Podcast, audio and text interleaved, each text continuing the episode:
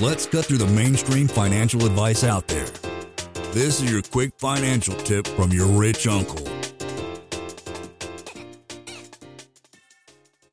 It seems like everyone is talking about the market being at peak right now, and personally, I think things rings true for multifamily even more so than other asset classes given the situation. How do you personally decide how much to invest in opportunities today versus staying liquid to invest potentially greater opportunities in one or two years? My investment philosophy is you know, when I have liquidity, I'm going to invest it. Again, some of the rules that I follow is I don't invest more than 5 or 10% of my net worth into any one thing to get diversification that way. And I'm spreading around my portfolio in two big ways. The first way is different geographic areas, and then the second is different asset classes. I mean, most of my holdings are in apartment complexes and some mobile home parks, but no, I haven't really branched out too much into self storage or some different asset classes. I definitely have done a bunch of development and getting more into that. But diversifying into different opportunities is a, is a good way of I think for anybody, and that's what I'm doing for myself. As far as A, B, and C class properties, I think I'm kind of moving on from Class C. And Class C, I think everybody gets a little woo-eyed over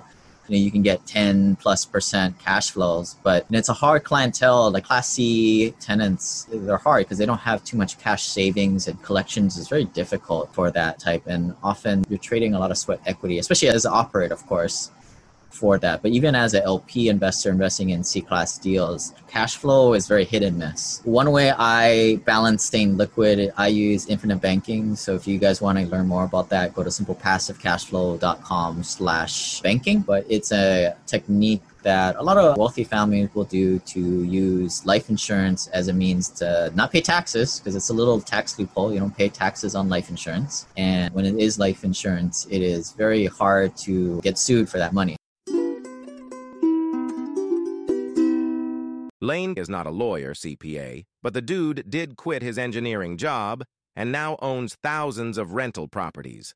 Learn more about the secrets of the wealthy. Join our community at thewealthelevator.com slash club.